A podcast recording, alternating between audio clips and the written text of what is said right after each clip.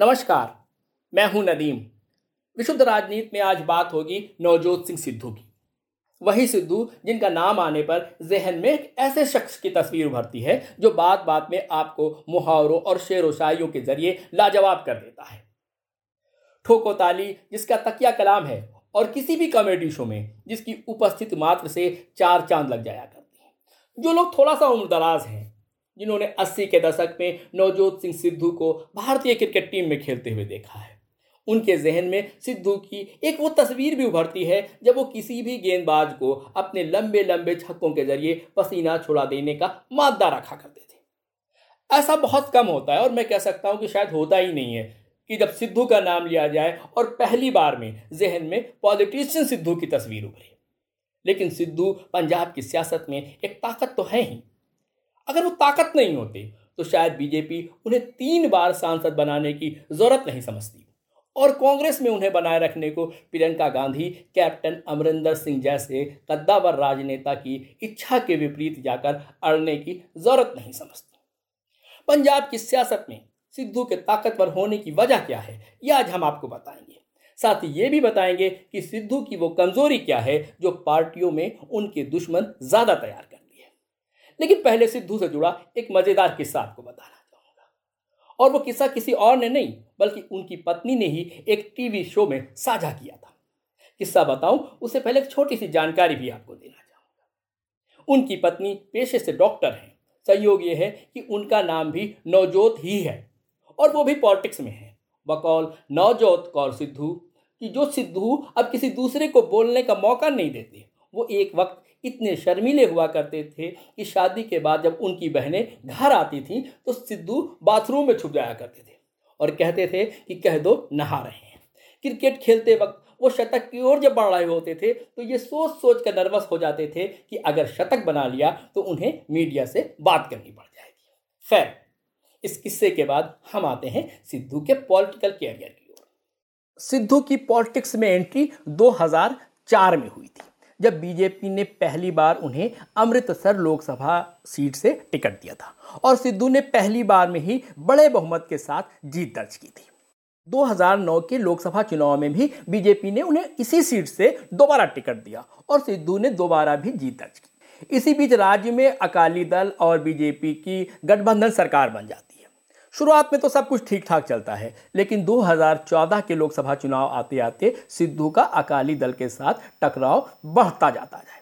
BJP के लिए धर्म संकट था कि वो अकाली दल के साथ गठबंधन सरकार चला रही है, सिद्धू का पक्ष लेकर वो अकालियों को नाराज़ नहीं करना चाहते।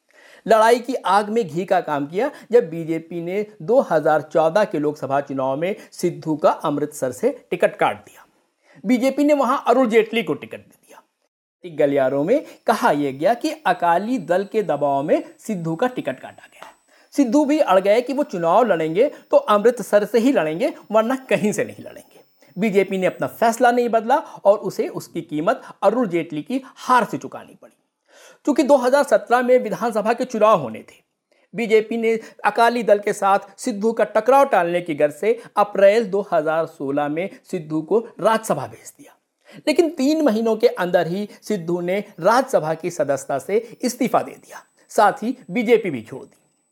उन्होंने सितंबर 2016 में आवाज़ पंजाब नाम से अपनी एक अलग पार्टी बनाई और एक वक्त इस बात के भी कयास लगाए जाने लगे कि शायद वो आम आदमी पार्टी के साथ जा सकते हैं और वो आम आदमी पार्टी का राज्य में चेहरा बन सकते हैं। लेकिन ऐसा मुमकिन नहीं हो पाया। बाद में उन्होंने कांग्रेस ज्वाइन कर लिया। कैप्टन अमरिंदर सिंह के मंत्रिमंडल में वो मंत्री भी बने। लेकिन अहमियत न मिलने से नाराज़ होकर उन्होंने कैबिनेट से इस्तीफा दे दिया। और अब जबकि 2022 के चुनाव के महज सात महीने बचे हैं तो सिद्धू इस बात पर अड़ गए कि अगर कांग्रेस को उनका साथ चाहिए तो उनकी शर्तें कबूल करनी होंगी।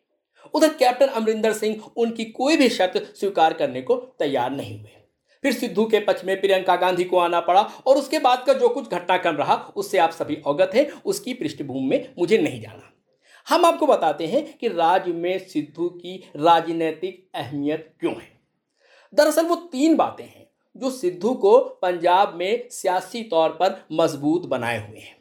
पहली ये कि सिद्धू जट सिख हैं और पंजाब की पॉलिटिक्स में जट सिख बहुत महती भूमिका रखते हैं। राज्य की आबादी में उनकी तादाद करीब 25 प्रतिशत है। सिद्धू जट सिख में तो लोकप्रिय है ही, जट सिख के दायरे से बाहर भी वो युवाओं के बीच बहुत लोकप्रिय हैं। 2019 के लोकसभा चुनाव के वक्त एक मीडिया हाउस ने वोटर सर्वे कराया था, जिसमें ये बात सामने आई थी कि पंजाब में मुख्यमंत्री पद के लिए पसंद किए जाने वाले चेहरों में सिद्धू पहले तीन नामों में आते हैं। दूसरी बात ये कि पाकिस्तान के प्रधानमंत्री इमरान खान से अपनी दोस्ती के ज़रिए करतारपुर कॉरिडोर शुरू कराने में सिद्धू की जो भूमिका रही है, उसकी वजह से भी पंजाब में उनकी लोकप्रियता बढ़ी है। तीसरी बात, उन पर भ्रष्टाचार का कोई आरोप नहीं है। जो बात वो कहते हैं, वो डंके की चोट पर कहते हैं। बीजेपी में रहते हुए वो अकाली दल, बीजेपी गठबंधन सरकार के खिलाफ बोलते रहे और अब कांग्रेस में रहकर कैप्टन सरकार में उन्हें जो गलत लगता है, उस पर वो बोल रहे हैं। तो ये तीन बातें तो सिद्धू की ताकत हैं ही। कांग्रेस के लिए सिद्धू की अहमियत इसलिए भी ज़्यादा है कि कैप्टन अमरिंदर सिंह अब 80 साल के हो रहे हैं। पार्टी को उनके विकल्प के रूप में वहाँ ऐसा नेता चाहिए जो पूरे राज्य में पहचाना जाता हो और उसका आधार भी हो। पिछले चुनाव में ही कैप्टन ने कहा था कि ये उनका आखिरी चुनाव है। ये बात अलग है कि वो इस चुनाव में फिर से दावेदार हो गए हैं। लेकिन जो बात सिद्धू के खिलाफ जाती है, वो है उनकी राजनीतिक महत्वाकांक्षा। सिद्धू अपने को पंजाब के मुख्यमंत्री के रूप में देखना चाहते हैं। उनकी राजनीतिक महत्वाकांक्षा को देखते हुए हर पार्टी में उनका विरोध शुरू हो जाता है। सभी को यह मालूम है कि सिद्धू का लक्ष्य कहाँ है। उनको लेकर एक मुश्किल और भी है, जो मुझे बीजेपी के एक नेता ने बताई। मैंने उस नेता से पूछा था कि क्या पंजाब विधानसभा चुनाव से पहले बीजेपी सिद्धू को वापस लेना चाहेगी? तो उनका जवाब था कि सिद्धू को वापस लेना उतना मुश्किल काम नहीं है जितना उनको संभाल कर रख पाना। विशुद्ध राजनीति में आज इतना ही। नमस्कार।